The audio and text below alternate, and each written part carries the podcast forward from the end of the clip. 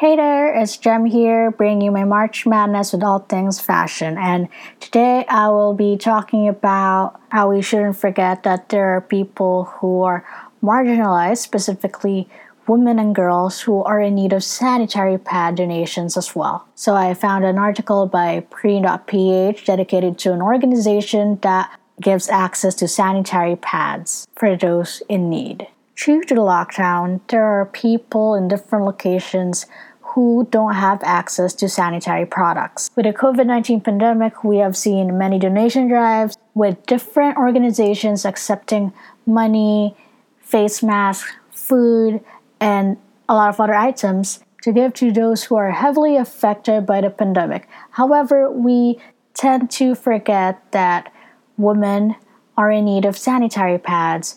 We still bleed.